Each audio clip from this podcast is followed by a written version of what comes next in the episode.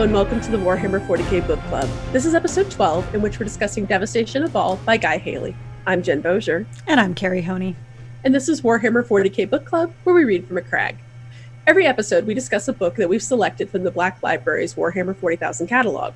We post the book on our website, wh40kbookclub.com, along with questions to ponder during reading. Listeners are able to read the book and then tune in to hear our discussion. We encourage participation via t- Twitter, the site, or Encrypted Vox channel. Spoiler warning if you haven't yet read the book, go ahead and visit the site, check out the book and the questions, and then come back to this episode as we'll be discussing the story in great detail from start to finish. As mentioned, this episode we are discussing Devastation of Baal by Guy Haley. The book is about, well, the devastation of Baal. The Blood Angels are beset upon all sides by tyranids and successor chapters, and it's crazy. Uh, we posted some questions to our followers and ourselves, so let's dive in. First off, we're a little late this time. Uh, I was traveling with work, and we're going to spice up our questions a little because we both really struggled with this book. Overall, did you like the book? It's okay. I mean, I I think I'm kind of there too. What did you struggle with the most? um, I struggled with how long it took for stuff to get good, and I remember telling you it's like you know even while reading Spear of the Emperor, which we all know I did not really particularly enjoy, even that was not as much of a drag to get through as this was. And I like the Blood Angels. Like I really enjoy learning more about Dante. I just finished Mhm. reading the book Dante. I was all in. I was all ready to find out how they're going to stop this Tyranid um, invasion. But dear Lord, man, it was like Stephen think- King proportions here. Yeah. And I think I think we both had the same thing where I think it was like I mean it was late, like page 200 or even later than that when finally I was like, "Oh my gosh, something just happened." Um it's a lot I think what I struggled with is that I've never really been a Blood Angels fan and please don't hate me. I don't really care that much for Sanguinius. So when, you know, the Emperor's perfect son, trademark, Okay, is guys. killed. Honestly, in her defense, she doesn't like pretty boys. That's true. Um, I like my Primarchs like my coffee, dark and bitter. Um, I like our Lord and Savior, the Dark Star ADB. I too have a soft spot for the Traitor Legions, and I like the Horus Heresy. I know that everybody's like, "Oh, Sanguinius getting killed." I'm like, I just, I don't really care. I'm sorry. I'm sorry. So this was. I felt like as though this book especially was for people who, as you're reading the book, as I was reading the book at least, I would be like, oh yeah, those guys, or oh yeah, that thing. Um, I feel as though if I really had a like a love of the Blood Angels, I probably would have been like, oh my god, it just kind of lost on me. Like all this stuff's happening, and I'm like, I just don't care. I mean, I do like the Blood Angels. I wouldn't say that I'm well versed in them or anything. I haven't read like the codices or every single short story about them. But what I have read, I've genuinely liked. Uh, Right. And even I had a hard time with this. And I think I discovered that one part, I think really hit why I had struggled with this is that I don't care about the successor chapters. Any of them. That is a thing with you. It is like even like the Ultramarines, some like Nova Marines. No, was it the Mala? Whatever. I don't see. I don't care about them so much. Mortifactors. Mortifactors. Whatever. See, I don't care about them so much. I don't want to listen to their name, and I. And it's not. It, it is a little bit, but it's not one hundred percent because it's not the pure line. It's just I only have so much space to care about things, and when you add ten to twenty chapters below it, I, you've lost me. Like I'm still trying to memorize the Roman numerals of the legions. Don't bring into me, you know, Nova Marines and Angels Excelsis and Angels Numinous and whatever the fuck else was out there. Okay, so the fact that they all have like the same name, I'm actually so I really generally like successor chapters, and I have really I don't I've never found that I have trouble keeping track of them. But even in this book, at one point, I was like, wait a minute. I thought they were on the ship. No, that was the other chapter. And okay, throw this gauntlet out there. Come at me. Um, I always felt as though. So there's a couple of things. I don't like the Blood Angels because they're just Euro trash vampires in space, and I feel as though everybody would create these successor chapters because they just wanted to really lean into that vampire that vampirism. So it's like these people are more bloody and these ones eat innocent people and and they wanted to do these things. And games workshop was like you can't do that with the blood angels. So they were like fine these are the knights of blood which there's so there's a really funny robot chicken video. It's one of my favorites where it's uh, about if you feed a mouse a cookie.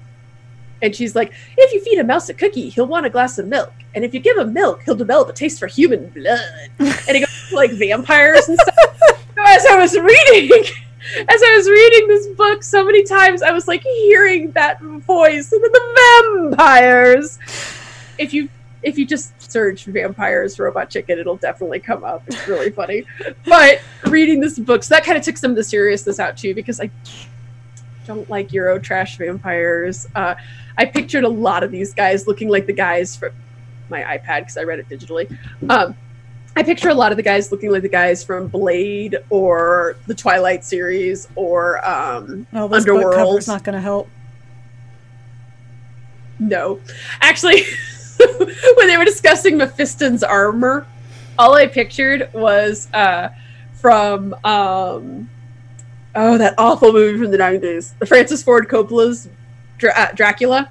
Oh God. In the beginning, when Gary Oldman's wearing that red armor, I that's how I pictured Mephiston looking, and I was like, "This is doing you no favors." Um, oh my God. just- no. so all these successor chapters that I never liked because it just felt like someone being like, "What if these ones just killed innocent people? What if?" So all these people were getting killed, and I'm just like, "Bye, Felicia." like the whole. You guys, like at the end of the story, when the Knights of Blood are valiantly throwing themselves, that was my first thought. I was just like, "Bye, Felicia." Nobody cared. yeah. I didn't. I'm so sorry. For Blood Angels fans, I'm so sorry. My favorite legion's the Iron Warriors, so maybe I have a little bit of like, yeah, and your chapter sucks too. So I did look through because I own a bunch of mytho- uh, mythologies, anthologies of short stories. And I looked through them because it always lists what the chapter is about. Right. The only successor chapter that was ever in any of them Mhm. was the Flesh Terrors. They're a big thing. I never read, so all these others, I never even heard of them. Right. Not until I read Dante, because he actually brings in his big red council to basically plead with them for help. Um, yeah, and they're going through the names of like, and this person represents this and this and this, and he will, and then they're like, we need to bring the Vermilion, and he just wigs out and is like, nope. And I'm like, I don't even know what you guys are talking about. Yeah. And that was a big part of it too. And there were a few times where even I, like between my husband and me both, I would be like, oh, aren't these guys from that one anthology from forever ago? And he would be like, oh, you're right. Or I'd be like, why, why is this name familiar? Do you remember that one short story? I do remember that one short story. There were a lot of people like that. There were some people that even I was like, okay. Um, and just, you know, the other, the other thing that I really struggled with this, this book was the pacing. So I think one of the things I had told you that I really struggled with was there was a chapter in which Asante and Irwin are up in space and it's space battle against the Tyranids and this is exciting because I really like space battles and I love whenever they describe the battles in space and they're so much fun and I loved it and I was like, ah, something's happening. This is so great. And then the very next chapter is Gabriel Seth seeing uh, the dude from the Knights of Blood. And it reminded me of driving like 60 miles on the highway, and then when you have to slam your brakes on, it was like, oh, something's happening. And okay, great, we're back to exposition. Okay, great. And it's not that it like, it's not that it all has to be action, right? I'm not saying that. It just, this, it felt so much of action. Okay, now we're going to talk about this one chapter and kind of some of the, th- the history of this chapter and why people don't like them. Okay. I thought we were done with this. Especially since you just killed them all anyway. That was another thing too. And again, I feel I'm sure if I were emotional more emotionally invested in the Blood Angels and some of these successor chapters in particular, it probably was pretty awesome. It was probably like, oh, they get to go out like badasses. It was like a nice little lump of sugar for them, right? Like, yeah, they're kind of evil, like the Knights of Blood. They're straight up evil. they're, they're less spicy world eaters. And they uh they kind of well the chapter master anyway kind of repented in the end. Yeah. He tells Gabriel like you don't want to end up don't end up like us.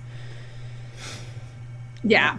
And By the way, we're sorry that we totally like ate everybody in that settlement next door, but you know, I say again, less spicy world eaters, which has always been kind of a thing about them, anyways. But whatever. Um, so, what parts of the book really stood out to you, good or bad? Oh, actually, one thing that really stood out to me was um, when they were going over the numbers. This chapter has this many people. This chapter has this many Right. people. This has this many people. And then near the end, when they're going, they're gone. They're gone. They're gone. Yeah. They have less than 100. We have less than 200. And I'm looking through all that, and I'm, all I could think of is maybe that's a problem with the Codex Astartes. With, you- with the limiting of 1,000. Because if these, Yep. if the Blood Angels were able to be at full force, Mm-hmm. probably wouldn't have had su- such huge losses. Um, like Right. they were allowed to be a legion again. I mean, granted, you wouldn't have had all these successor chapters because there would have been no need for them. Um, there might have been a couple, because you know, uh, like um, Sigismund, you know, developed the Black Templars afterwards, and that would have happened probably no matter what, the Codex Right. Astartes or not. Um, For sure.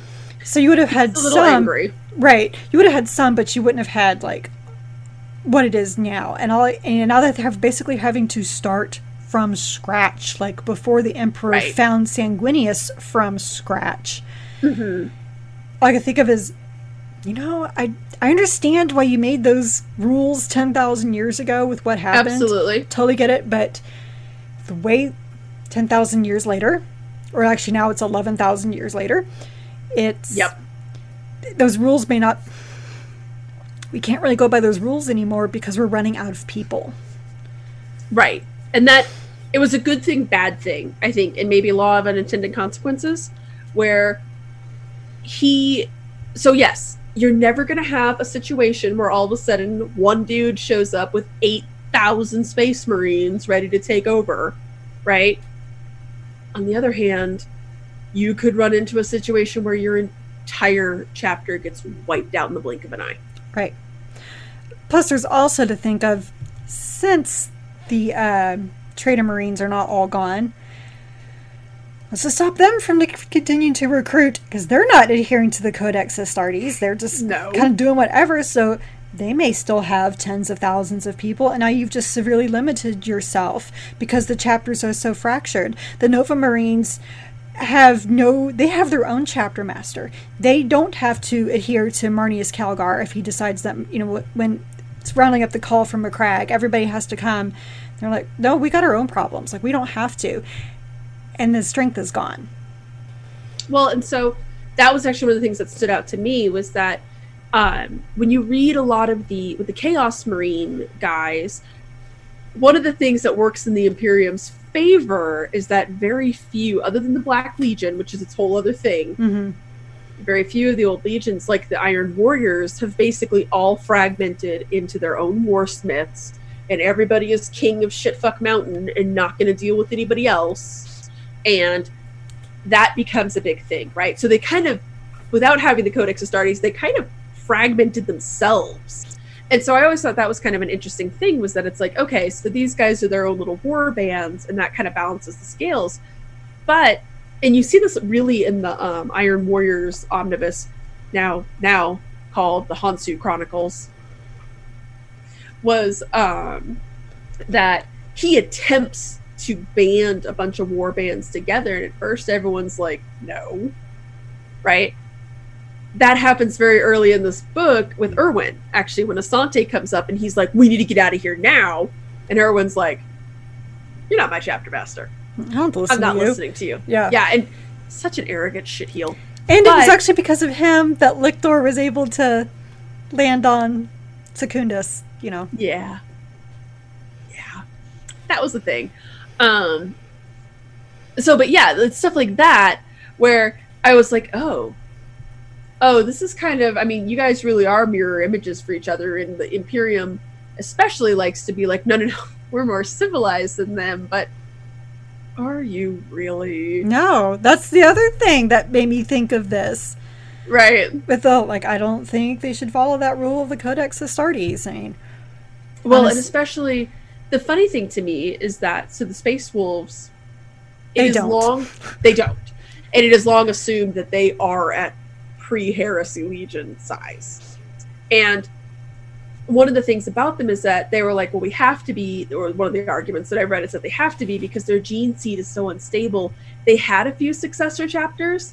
I think a couple still do exist, but uh, you saw in the third Ultramarines book, they run into that one guy mm, was and it's just it's so dicey but when you look at some of the blood angels chapters i'm like you know maybe you guys shouldn't because you can see where it was like one captain right that they were like okay you're gonna get a chapter you're gonna get a sub chapter and he shows up and is like okay enough of this old shit we're doing things my way. Right.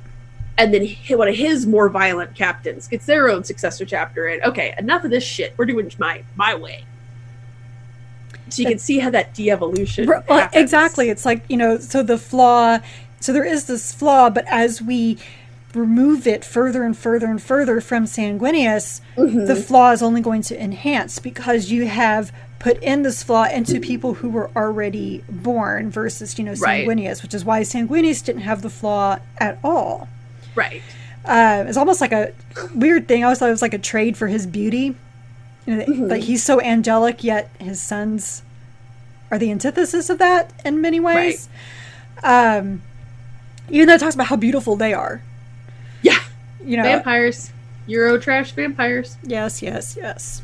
well and the thing that was interesting to me that was the only other thing that really stood out to me in this book is that there's a lot of hinting and occasionally outward saying but a lot of hinting that they realize that they've fallen very far from sanguinius in his vision and i always have gotten the impression that a lot of these characters realize that sanguinius would probably not be super proud of his sons if he came back right now i think there would be a you what conversation with a lot of these sub chapters and i think they i think they kind of know that Well, especially uh, a Jewel at the end. You could tell he definitely knew it. He definitely knows. Hmm so there's so much going on in this book. Successor chapters dante mephiston Hive Fleet leviathan Ka'Bandha robbie g partridge in a pear tree. So much. Is it too much for one book? Yes. I actually, when they were bringing in um, the Ka'Bandha, which again, so they mention him like a bit in the beginning, and then you don't hear about him again until much later Right. when Mephiston does the ritual. Like I even told you when that happened, I was like, wait, what is he doing again? Oh, right, right, the demon thing. Right, right, that Um, demon guy right. And then you don't see hear about him again until near near the end. And it was one of those. It, as at that point, I was like, you know, this reminds me of Spider-Man Three. I know Yes. don't. I know this movie doesn't exist, but that's like the best example i can give yes it's just is Spider-Man Three would have been so much better if they had cut down on how much they wanted to cram into this. if they would have focused on one villain Yes, say what you will about Topher Grace as Venom, if they just would have focused on Venom or just Hobgoblin or just the Sandman, but the fact that they were like, let's just put them all into one movie, and then have this really weird Spider-Man. emo dance. exactly, exactly. Um, it was, it was, yeah, it, and that's this. oh my gosh like and on one hand it's, it's so if you if you listen to this podcast regularly you're probably saying to yourself wait a minute jen you loved the shroud of night which had so much going on but that's because shroud of night really kept that over the top like and then this happens and a lot of times in that book especially they had harrow and his guys be like oh my god now this is here like when also- the saint Also, I will say that Shroud of Night was tightly compacted. It Yes. is not over 500 pages long. The it's a book would short story the book would I wouldn't say it's short, but it had a beginning and it had an end Yes. and there was no padding in between. You know, Right. it would have been I would not have liked it if it was a 500 page book. That's probably true, but I think just the fact that he never really lost that levity. So, like when the saint is, you know, when the saint shows up and they're like, now they have a saint, Right.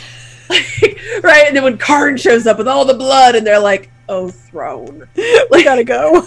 Yeah, the fact that even the characters were like, this is crazy, right? It, it really kind of it means they had that levity, and every time you were like, oh my gosh, this is so crazy. And that book, the pacing is so fast, and it keeps it moving so fast that when the next thing shows up, you're like, sure, why not?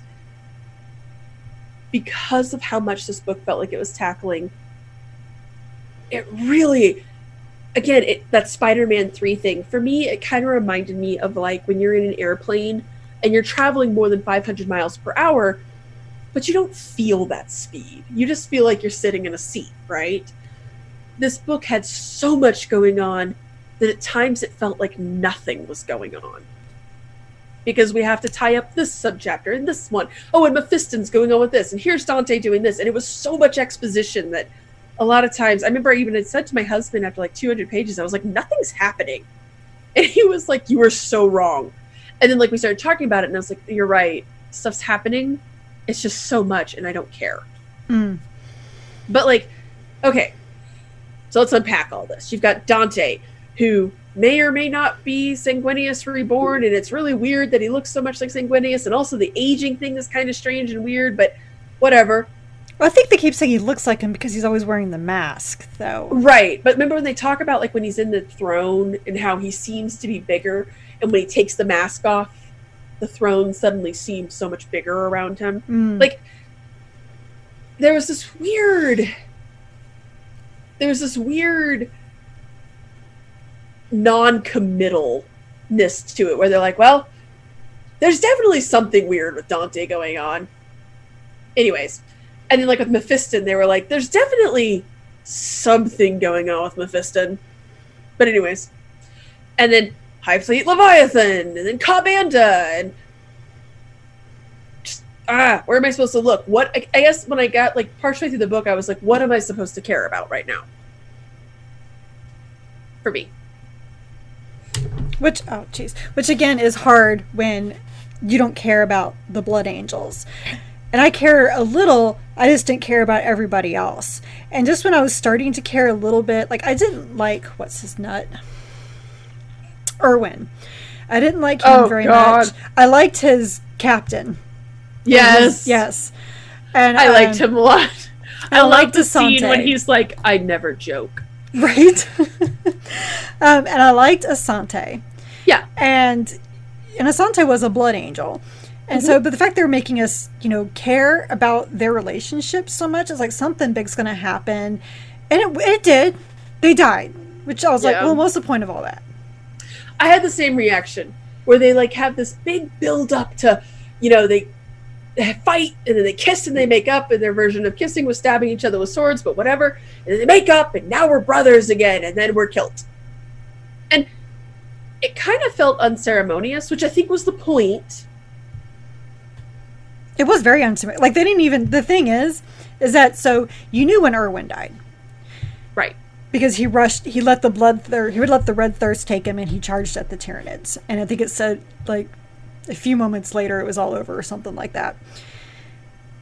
But when you get to the next page and it, it says you know dante's watching the blade of the blade of vengeance fall and he had did have a moment for asante. I was like well shit when that happen? Like Right. like oh yeah this thing happened in the background and um yeah. It it was odd. It was it was just weird. And, and I think it was just because he had so much going on that he's like, okay, well, these guys are ultimately kind of minor characters. They're just going to get exited stage right. Well, then don't And- do this extra subplot about them, like with the whole feast and the battle, Yeah. and we don't need that. Now, the fight that they had in the space battle was very important because, like I said, it was because Yeah. of, because of that that the lictor was able to get to um, Secundus. Yep. But everything else was not needed. Not really. Because honestly, for the Angels and Excelsis, I said to the chapter master, who was all like, you know, I will follow you anywhere, sir. And then the captain's like, okay, well, he says I have to, so I guess I will. You know, Right.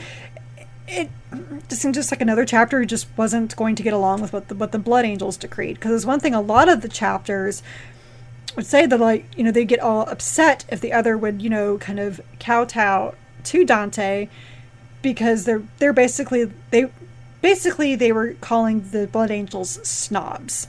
Yeah. That they think that they're better than us. And like, well, you know, they don't go and kill innocent people to drink their blood. You know? That whole scene. You know, just uh, that's Yeah. you know, not really necessary. But then yet there's the angels Numinous, who seems to be even more pious than the blood angels. Right. Because that chapter master spit on Dante when he let out the death company. Now I really couldn't get into what their deal is with the death company, what they prefer to do. But it doesn't matter because they're all gone anyway. Yeah. Who cares? So think- exactly, and there were so many things where Did the they angels like. Numinous are they gone too? I can't keep the chapter straight. I can't remember. Excelsis I know is gone. I Because think that was some of them Irwin. are left. I think some of them are left. Again, I feel so bad because I just. Here's the funny thing, and I did say this: if that if this book had been about a chapter that I really loved, like if this had been about the Iron Warriors and consolidating all of the war smiths, I would remember, and I would have kept that straight, and I probably would have loved it. Um, but I'm not sure. Maybe Again, it doesn't help that they're all got the same name. Like when we get to the Exsanguinators, I'm like, well, who are these people? And I I hate that name. Can we just say that really quickly? So at one point, I picked up my Lex- Lexicanum app Mm-hmm. and I was like, just typed in successor chapters Blood Angels, and I was not prepared for the. Right. Like- it's like, do you have a couple of hours? Like, oh, okay, and I was just going through the list, like, you know, I, I, I can't deal with this right now. I just, I can't. it's too much, and they all got such similar names. At least the Ultramarine subchapters all have very different names. Very different names, not like these sort of Marines or, you know, Sort of Marines, the average Joe Yeah. Marines. the Ultra Blues. Yeah. the G.I. Joes. Anyways. Um, so, That's what I'm gonna call my chapters, the average Joe. the average Joes. Pretty much. So, Ka'Bandha is still a thing. And as you said, it's kind of strange because they make a big deal about it in the beginning, which I was a little shocked. I uh, honestly, so Mephiston is like, hey, Ka'Bandha. And I was like, ugh, this guy again. And and it's nothing to do with James Swallow because I'm, Fear to Tread was not a bad written book. I really hated that book though. Um, again, as I said, I have issues with the Horus Heresy now. Um, but and then he kind of we don't see him again. Actually, when he shows up at the end when Mephiston's doing that thing, I was like, oh, I assumed he was going to save this for another book. What purpose does Ka'Bandha really serve the narrative here? You know, because I told you, because when they were talking near the beginning about, you know, why would the Tyranids come here when there's Because they like, hunting you, because there's no real resources. right? And I admit, I probably skimmed a lot of this book more than I should. Like, I know when they got to listing stuff, I just Oh, kind of like glossed over it. Fair. So I was actually thinking that perhaps because they were saying that Ka'Bandha or Ka'Bandha was using this moment as a way to turn the Blood Angels over. So Right. my thought was, oh, maybe he got the Tyranids to change course because they even talked about how they, you know, took a sudden left at Albuquerque and just came on over. Um, so that's what I thought. And then you're like, oh no, they said earlier that they have a grudge against the Blood Angels. And I'm like, oh, I totally missed that. And actually, I don't know what the grudge even is. But So the too long did not read is that the Blood Angels done fucked them up.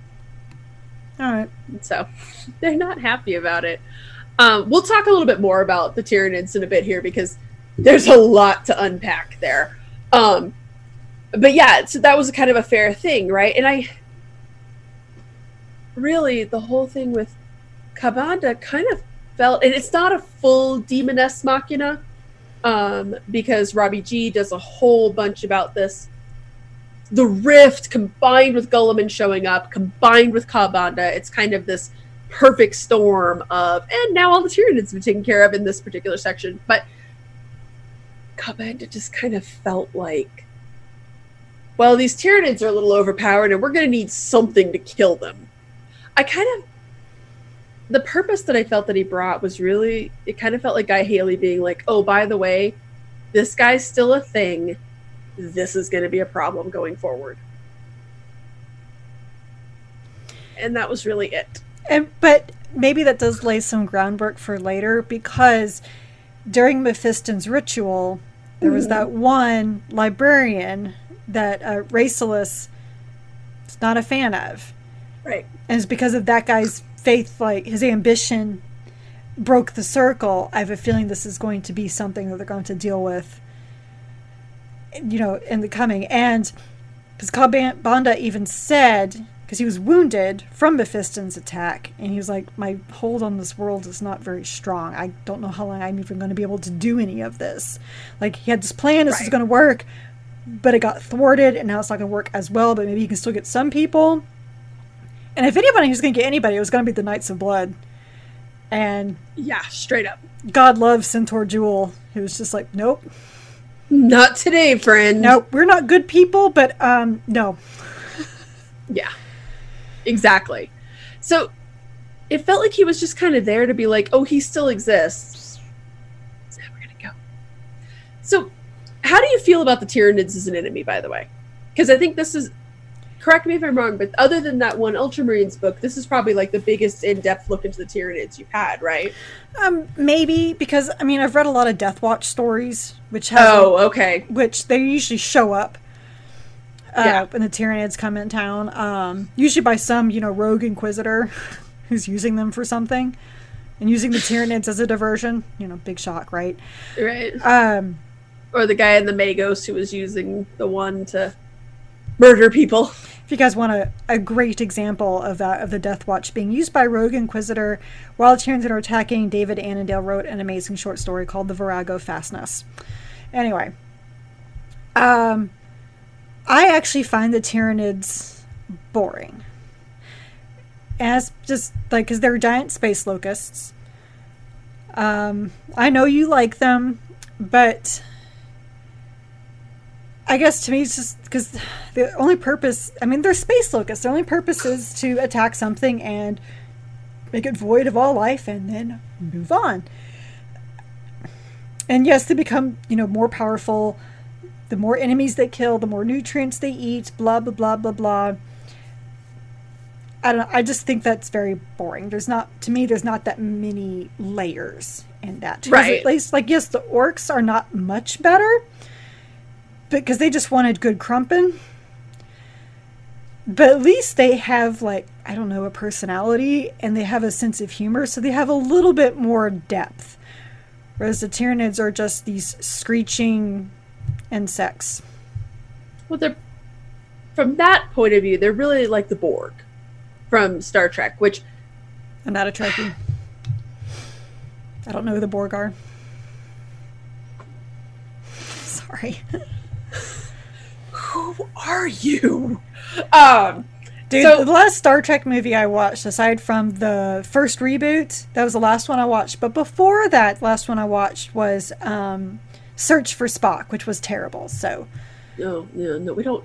You don't acknowledge the odd numbered movies or the first first one. Really, it's only the second and the sixth one. Um, I didn't know there was a sixth one. oh my god, the undiscovered country is wonderful. Anyways, so I've always really liked the Tyranids. I like the Tyranids because I personally believe they are second only to Chaos in terms of their threat level. They are just bent hell bent on destroying stuff that they encounter. They can't be reasoned with. They don't have a personality. They are just death incarnate. Now, I always really liked the Borg, and I'm going to compare the two of these together. I really like the Borg in Star Trek The Next Generation because they used them very prudently. They showed up, they were a threat, they were dangerous, they made Locutus, and then they left.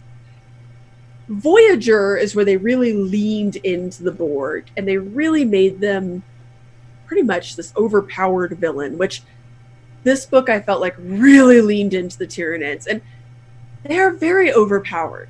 The way that they eat stuff and then they, you know, they learn all these things and they adapt.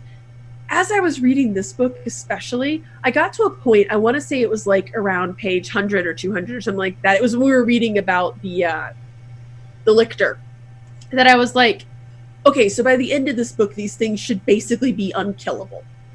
Because by your logic, if they just keep adapting and overcoming everything they're seeing because they're eating it, they should know everything and they should be unkillable, really.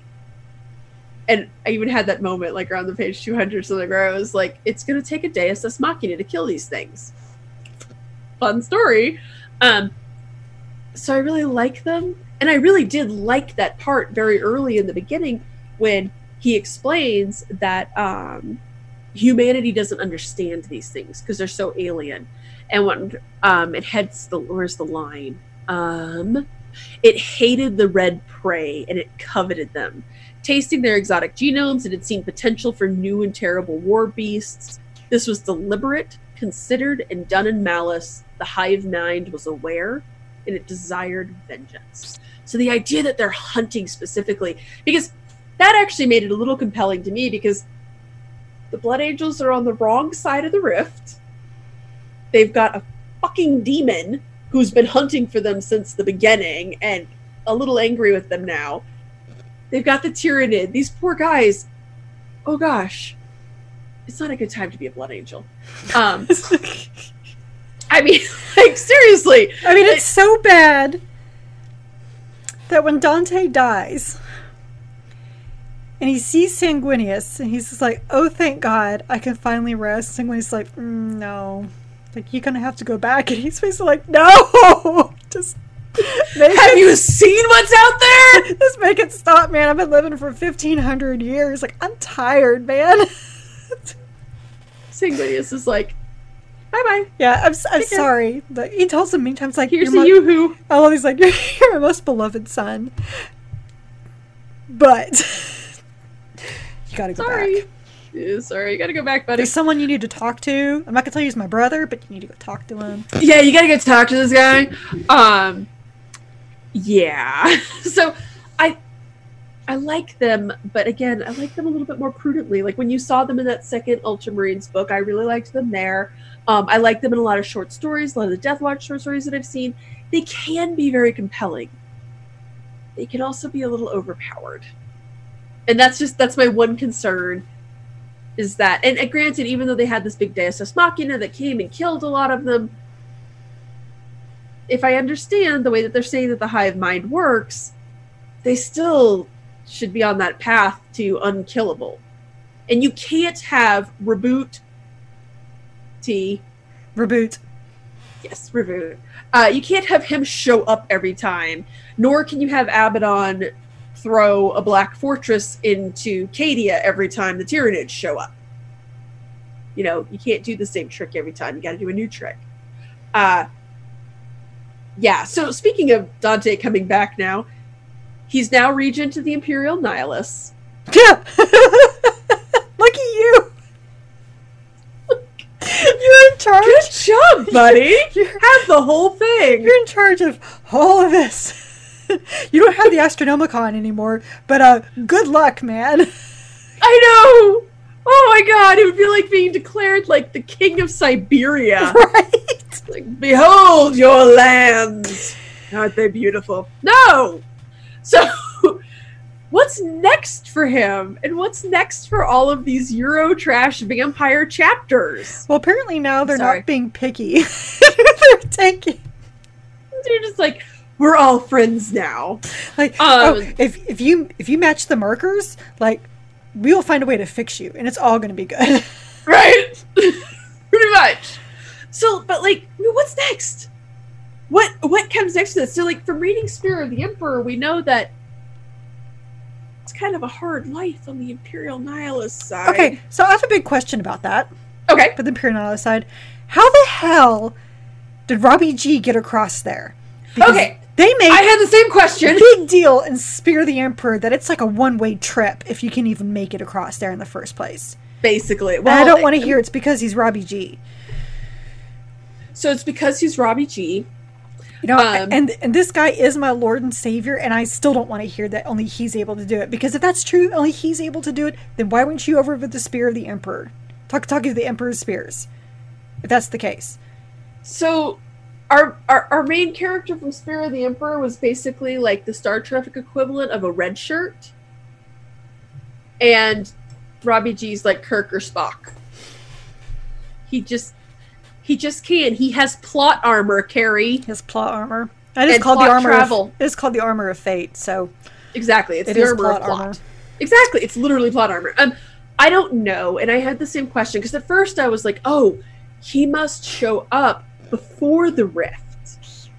But no, because Cadia has fallen, and the rift is definitely a thing. So maybe because he was just on Terra.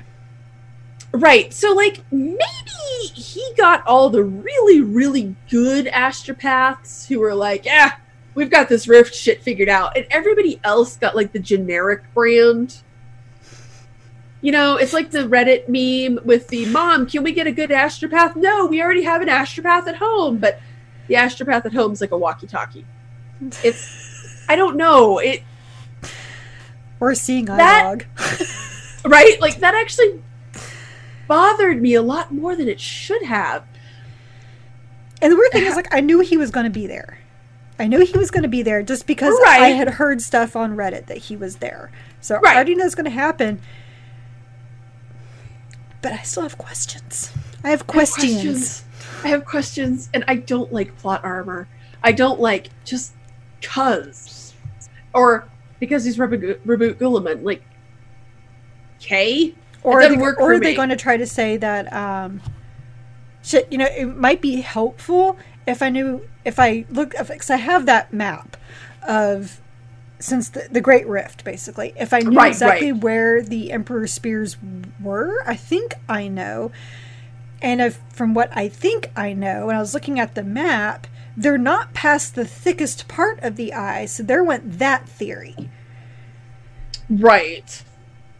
Um, I thought wasn't there a making a mess over here, you guys? I thought there was a map or something like that in the book, but maybe I dreamed that. The special edition, which I'm now kicking myself for get not getting because I love this book so much. Um, I think it had a map. So I I would have sworn I saw a map for this. Maybe I found it online. I think I saw a picture of the special edition map or something. If anybody has a special edition of this they don't want, give a girl a call, won't you? um, I'm sure you could probably find one on eBay. if anybody has one of these they don't want that they're not selling eBay prices for. Um, but yeah, uh, I know I would have sworn I saw a map for that. But yeah, I had the same question. And again, it's a Space Marine vessel. I didn't get the impression that they were like, "Oh, let's just go keep cheap on the astropaths." But then the Inquisition. I don't know. I just I just don't know. Um, I guess we're just gonna have to go with because it's Robbie G. And Daddy said he could go there. Daddy said he could go there. Like they just opened the rift and closed the rift, like behind him, like a garage door. Um, I mean, they do say Well, because do- the only reason why they even knew to go there was because the lead astropath got a message out at the very last second. yes. And now they do say this in they really. You guys, I promised myself I was going to do one podcast where I didn't mention the Night Lord's omnibus. Yeah. but in the Night Lord's Omnibus, and they do touch this on this in, uh, on talent Talon of Horus and the Black Legion. They talk on they touch on this there too about how when you don't have the Astronomicon to guide you, it's really it's not they really describe it kind of like surfing the warp that you have to understand how the tides work and how to ride on them and how to avoid like these swells and stuff like that. Um, Which is what Iskandar's friend. I forget Yeah. his name now, but that's what he did. He was able to chart those Mhm. paths. Yeah. And um yeah, so I don't know maybe if Reboot Guilliman like if he has someone who can do that who's like I got this, it's fine.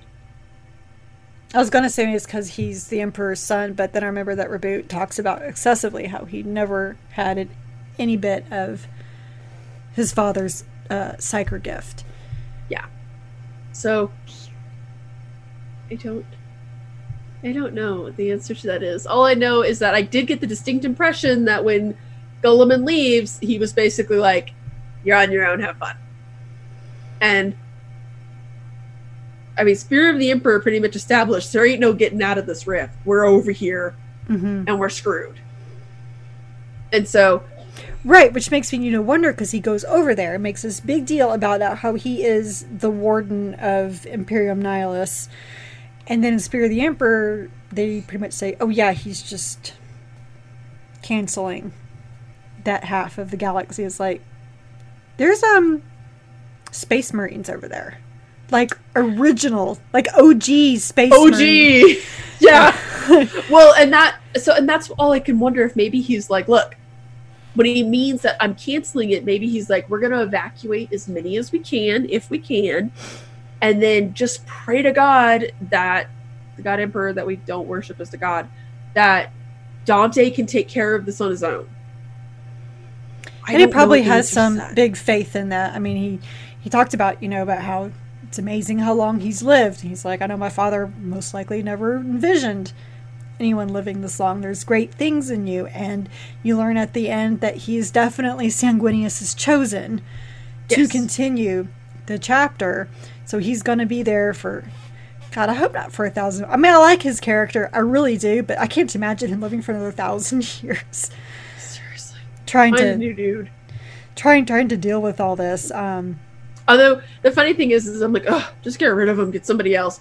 But like, if you were like, oh, Marneus Calgar has been around for 1500 years, and he might be around for another thousand years, I'd be like, good, that's fine. well, I'm fine with Marneus Calgar being there forever, but just with Dante, just I just felt so bad for him. He was so tired. He was just, He was so tired. He was so, tired. Yeah. So tired of fighting the Red Thirst. He's he was just now having to f- master the Black Rage. I mean, that was so sad when he almost succumbed to the Black Rage near the end, and you know, he's constantly fighting the Red Thirst, and he's genuinely excited about that. I have a way to, because I bet he's going to get the Calgarian rites. oh, apparently all the chapter masters are. Well, I mean, then, but think about that. If he gets the Calgarian rites and he becomes a Primaris, who's to say he's not going to live for another thousand years because he won't have the flaw anymore? So, kind of, but I think I saw on Reddit, they, because for people who don't know, the subreddit, I think it's called 40k lore. Mm. people often the running gag is that I think the entirety of the Ultramarines not omnibus is in that subreddit in paragraph form because people will often post these giant swaths for a book that they're like, this is so good. And so it's a great subreddit, go subscribe to it.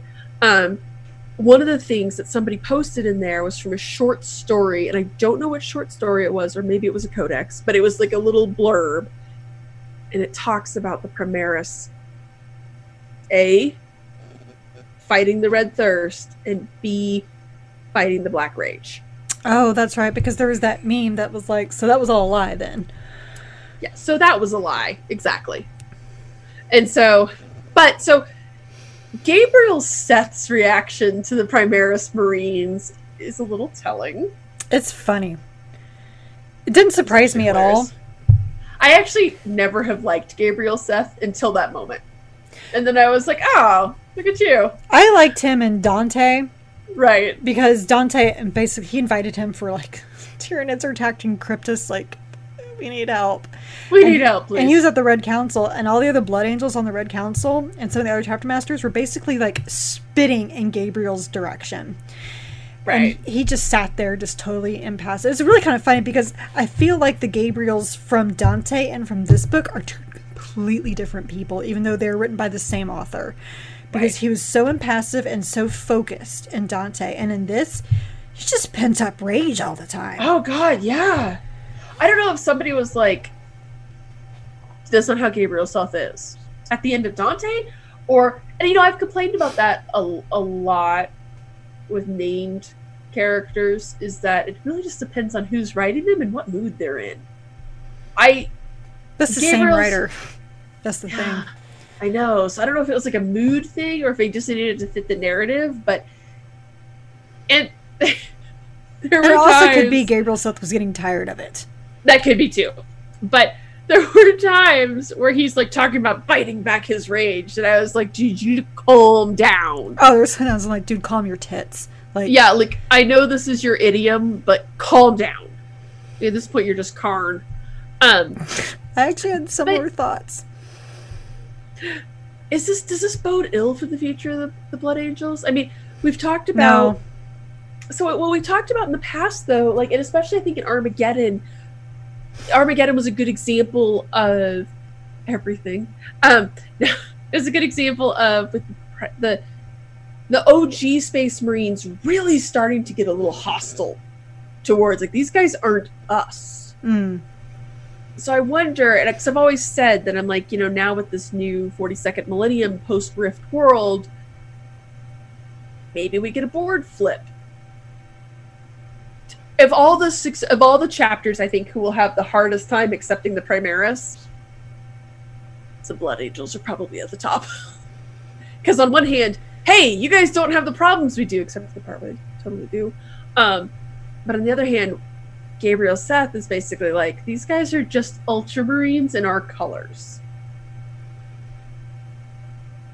It didn't surprise me at all when he didn't like the idea of the Primaris.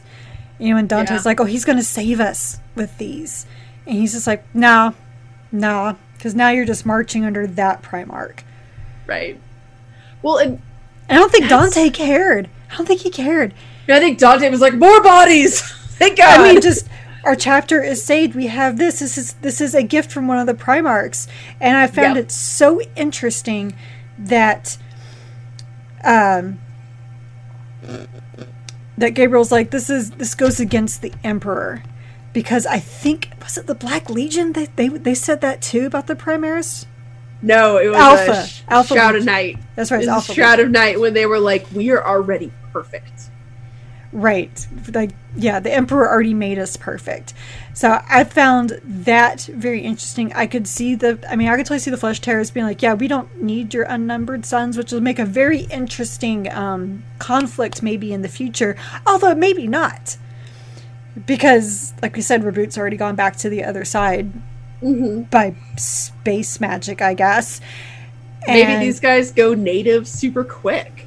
Maybe that's maybe that's why they experience the Black Rage and the Red Thirst is just being on that side, dealing with these guys up close and personal. They're like, "Yeah, that shit was only made dormant by Belisarius' Cawl.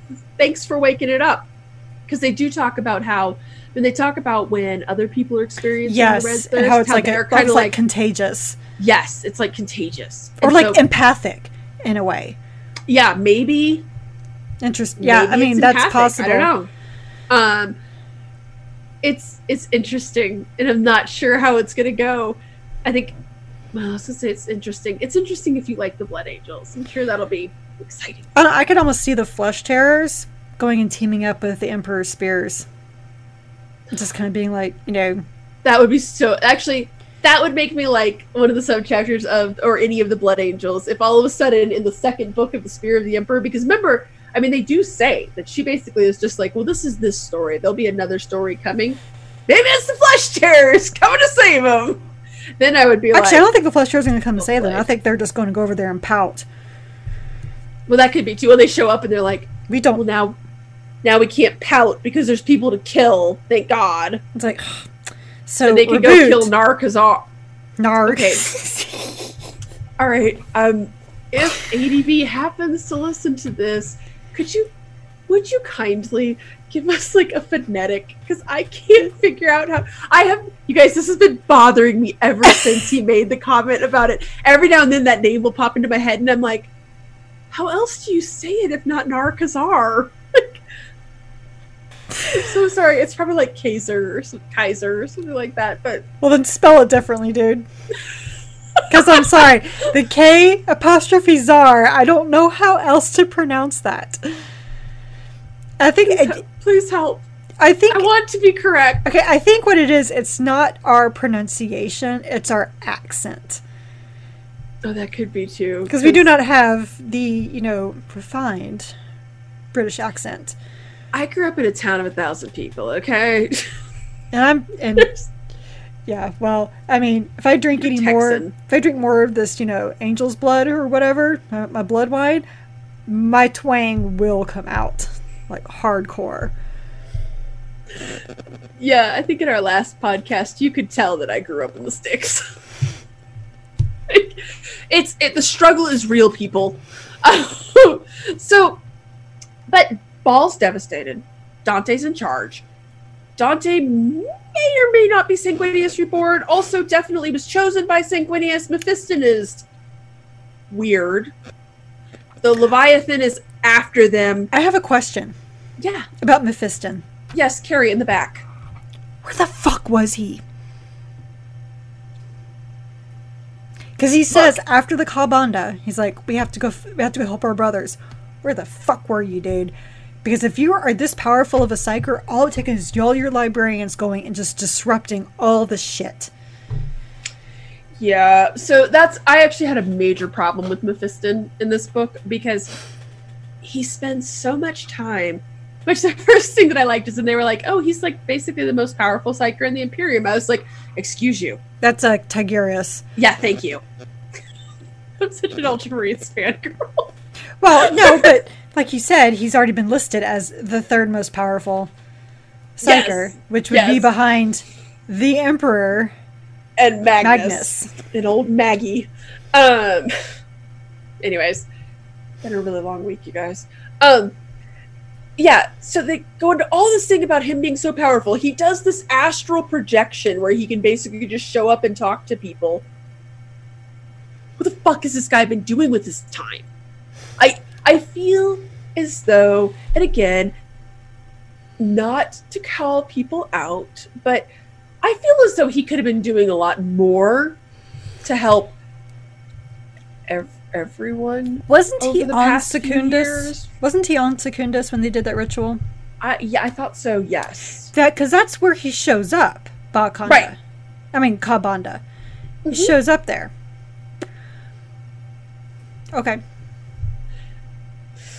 So, yeah, I and you know again like so there's been there was a series of books I think they were written by Darius Hinks about Mephiston and about him returning to life after Armageddon and how he comes back more powerful. He's a more powerful psyker. He's a better combatant. He's everything. And this book really kind of felt like Guy Haley being like, yeah, he's still different, but that's not important right now. You spent so much time on it. Um, Which again kind of goes back to what this other guy was telling me on Twitter about. Um, so James Swallow's omnibus, which I've learned that the codices have been like, oh yeah, by the way, we're like nixing all of that, which is why there's like no Rafen. See down here it says not enough Rafen. Yeah, there's no Rafen because apparently he doesn't exist, or he was sent off to Diabor, which is what this other guy was piecing together. Anyway, he's there's no he doesn't exist now. But James Swallow, when he talked about Mephiston, in your heart. Mephiston was not. He was a much more sociable person. Like he I was like think that's pre Armageddon, though, isn't it? His death on Armageddon. no, because he was known as the Lord of Death. Oh, his well, death on go. Armageddon, he was known as uh, Callus. His other Oh, name. Yeah, I can't think of it right now. But so, again, though, depending on the author, depending on the story, depending on the need, I, you got. I really hated Mephiston in this book, with him thrashing in his coffin of satin and velvet. Just make the guy fucking sparkle. Just, I'm sorry, it was just so over the top, luxurious. Again, so there's when you like if you like vampires, which I don't, Um, traditionally, like with the, my favorite vampire movies are like A Girl Walks Home Alone at Night, Let the Right One In, Near Dark. I Don't let her fool you guys. She read Anne Rice. Okay, everybody read Anne Rice in the nineties. I did not. Everybody who had taste. No, I don't know. That look, a lot of people. Okay, all of us goths read Anne Rice because she understood us in the nineties. Um, it was a phase. A lot of people went through it. Um, no, I yeah. And Interview with the Vampire is a guilty pleasure of hers. Don't let her tell you any any different. No, actually, I never even liked that one that much. Mhm. I I read all of her books, and all of them I was like, okay. And then everyone would be like, the next one's really good, and okay. Um. Anyways, so I've never, I've just never liked the glamorous vampire thing. That's just never really been a thing of mine. So maybe people read the Mephiston stuff and they were like, this is amazing. Wait, don't you like Vampire Hunter D? Vampire Hunter D is flawless and a whole different thing because he is a dhampir. He is half vampire. No, and no. I'm just talking about the only good Vampire Hunter D movie. there's The second one. Excuse you. Oh.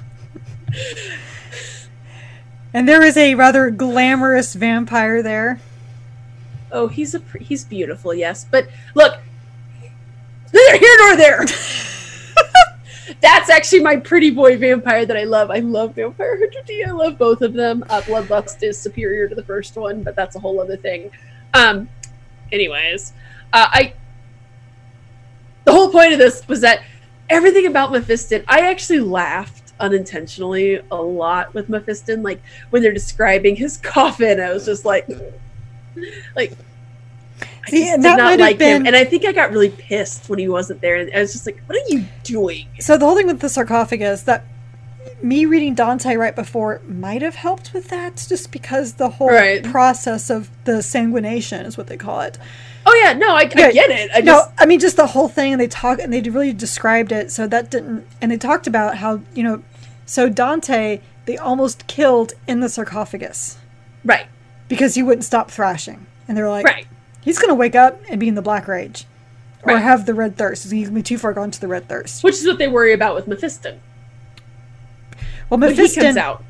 Mephiston's whole thing is is that he's the only one bes- aside from Rafen.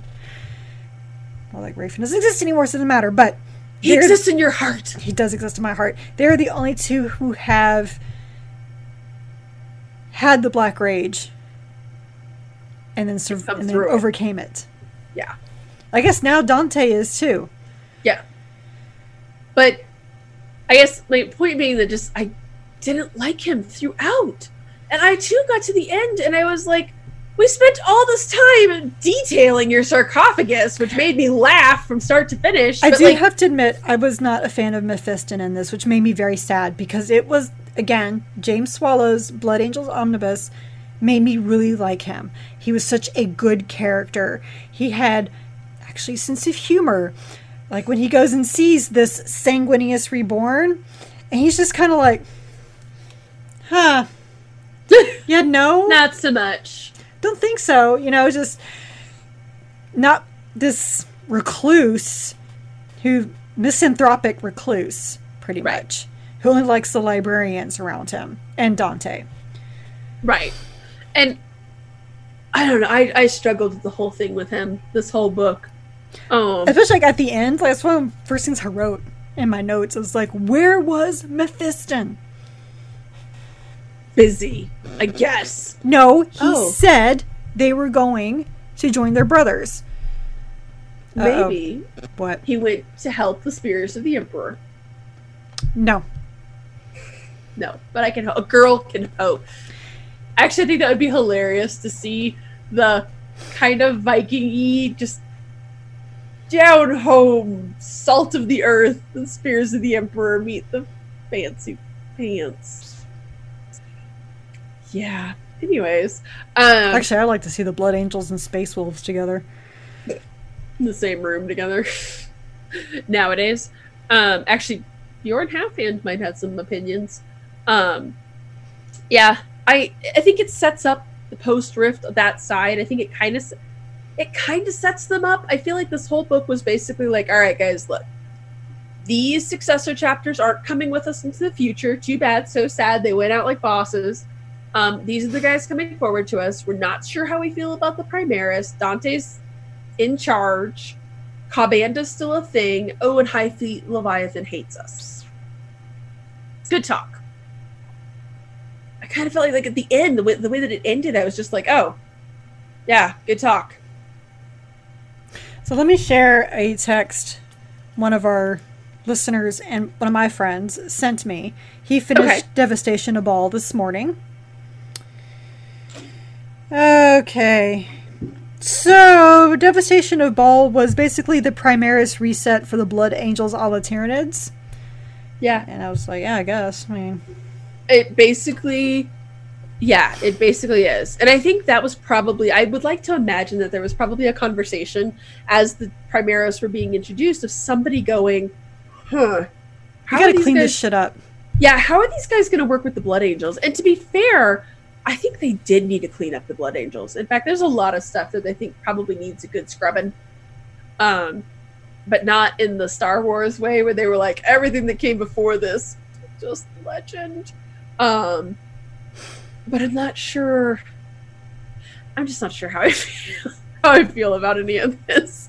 I don't even know if it was that great of a setup. It was more like i felt like the entire point of this book was and we're ready for the, the story to continue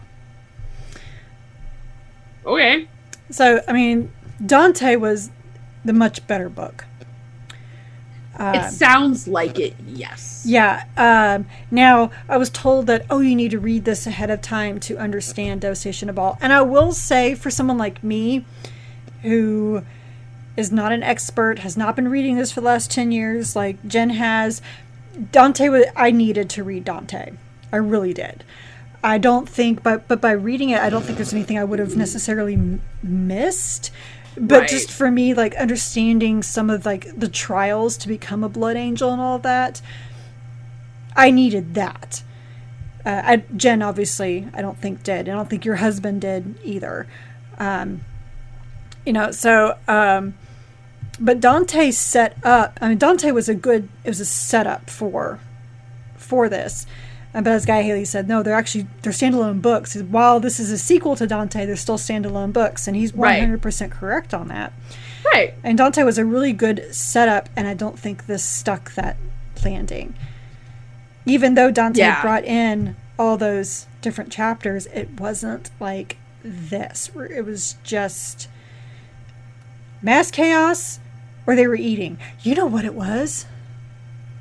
it was robert jordan Yes, I was say his Wheel of Time. That is not a comparison you ever want to make about a book.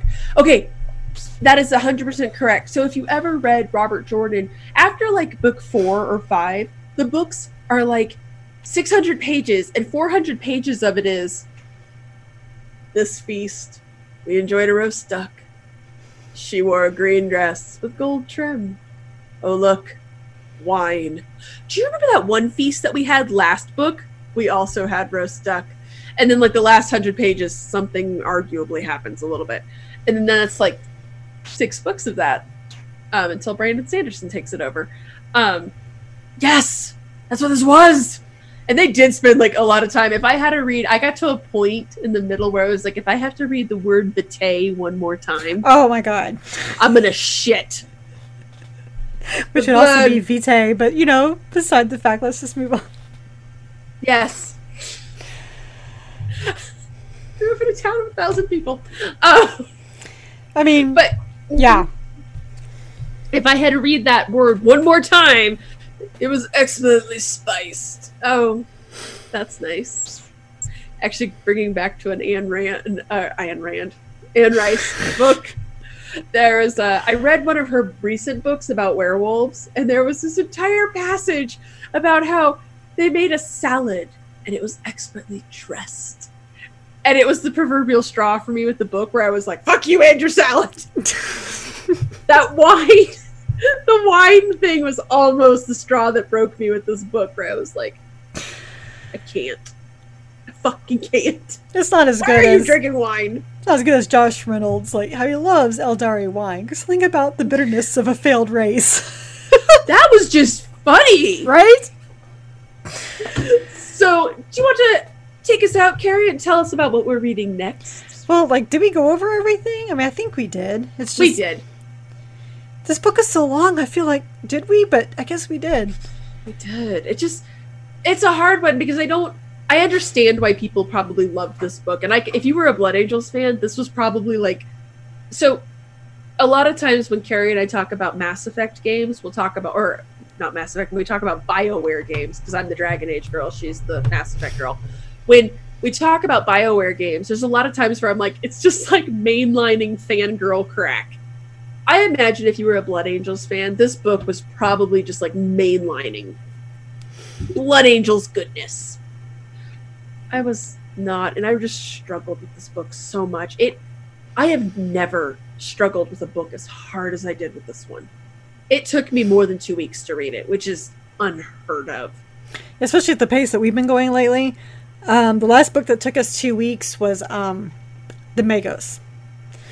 Which was an omnibus. Right. Which, yeah. Which was a basically a giant anthology plus a novel, um, novella. No, it was a novel. That was a novel. That was not a novella.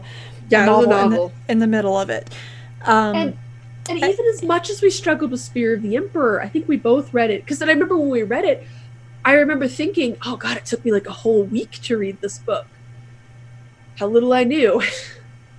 Also, I the problem that so sucks is that so I do like the Blood Angels, as I've said like over and over and over. I'm not a diehard Blood Angels fan, so no, this did not, you know, uh, was it? Would you say mainline my my fangirling with it? No, it did not do that. Now, if it had Rafen in there, I'd have been like, book of the year, all right. but um, book of the year every year. Like I didn't even really like Spear of the Emperor, and that was not as difficult to get through as this book was. And the main problem was that I had was like I kept falling asleep. I'd read twenty pages and I would fall times. asleep. Well, I would either fall asleep or I had one of those experiences where I would read like 10 or 15 pages and then I would be like, what did I just read? And I would have to go back and read again. Yeah. And it was just because it wasn't holding my interest. Mm-mm. And that's it's hard and I This is like again- one of this is one of our, not just mine, one of our favorite authors. yeah, And for sure. I mean, we joked before that we're like the Aaron Dembski Bowden, Guy Haley, and oh, who was the other person? We had said like, we had like our holy trinity. That's basically the whole podcast has been these three people, and um, so it really it hurt. Yeah, but I mean, but at the same time, so I'm putting in my review on Goodreads, and I'm seeing that tons of people are giving it four or five stars. Yeah. So obviously, this just you know this just didn't resonate obviously with with us, and but I'm glad to see that it wasn't panned by everybody. Right. Uh, right, for sure. that this hit notes for I'm guessing lots of Blood Angels uh, and successor chapter Blood Angels fans. Right. But yeah, this just Swing and a miss for me. yeah. The only thing that it did was that one of my big notes that I put there is the one thing I'll say about this is that this book really focused. I think the overall theme is the focus on the difference between the chapters, and Yeah. specifically those who embrace this thirst and those who try to control it. And if you mm-hmm. don't believe me, look at the very end when Dante's like, they're saying that the Primaris, they don't have it. This is wonderful to the flaw. Where Gabriel's like, you don't understand. We embrace the flaw. Yep. And I again, I wonder if that's going to be a big plot point going forward for the Blood Angels. Like, look, there's the haves and the have-nots. those of us who do take this and those of us who don't. And if that's going to become that big trigger for them and that's going to become a point of contention going or forward. I mean, well, it sounds like it doesn't matter anyway. But that still seems to be like a factor, though, even going on. If it is just the Blood Angels and the Flesh Tearers, you know, going on, there's still going to be that point of contention between them. The Blood Angels as a whole are not going to accept the Flesh Tearers, and vice versa, Right. because of how they treat the Flaw. Right. So, I mean, that's our, yeah, that's our, but I think it'll be a good change. I think after reading this book, after struggling with a little bit, Yeah, so we've we're switching. through. We're switching gears and doing some Imperial Guard because I refuse to say Astra Militarum. Sorry, Not only that, I'm I'm old and stuck in my ways. Severina Raine. Yes, I'm really excited. It is a character. It's a author, female author, Rachel Harrison, and starring a female main character. And I, maybe it's because I love Ciaphas Cain and I love uh, Gaunt's Ghosts. I have a soft spot for commissar stories, so I'm excited. And it doesn't help that, you know, ADB actually did request that we read this. But We did. we did actually have this on the pre order list. So We did. when he said that, I was like, oh, well, we'll just kind of bump it up higher than um, when we get around to it. Because he's really, he said he wants to know what, what we think. Um, so, I'm so I'm both curious and scared to read it. I know. like no pressure. Like, what if I hate this book? I all feel so bad. But on that topic, Carrie did it again and has two copies. Ruh-roh. Right. So, because it'll be cheaper for me to actually mail this to someone than it is for me to send it back. I'll be giving one of these away on Twitter, so be sure to follow us at WH40K Book Club on Twitter. And I'll be giving one away that'll probably reference this podcast, actually. Something that we have said in it. A little, little enticement. So, do we think we covered everything? Maybe. We did. We did. All right. Let's go ahead and take this on out. So you have listened to Warhammer 40k book club episode regarding Devastation of Baal. Be sure to join us for our next book where we take a look into the life of a commissar, Honorbound by Rachel Harrison. Be sure to look for this giveaway this week on Twitter at WH40k Book Club. Please note we are an unofficial book club and not affiliated with the Black Library or any of its affiliates. You can find both the vidcast and podcast on our website, wh40kbookclub.com. If you like this episode, please like, subscribe, give a review, and all those good things to the vidcast on either YouTube or the podcast on iTunes, Google Podcasts, or Stitcher. Our site also has articles about our adventures and reading other Warmer, Warhammer Warmer Warhammer 40k books and short stories outside of the book club books. So please stay a while and read from Macragge. Good night, everybody. Good night.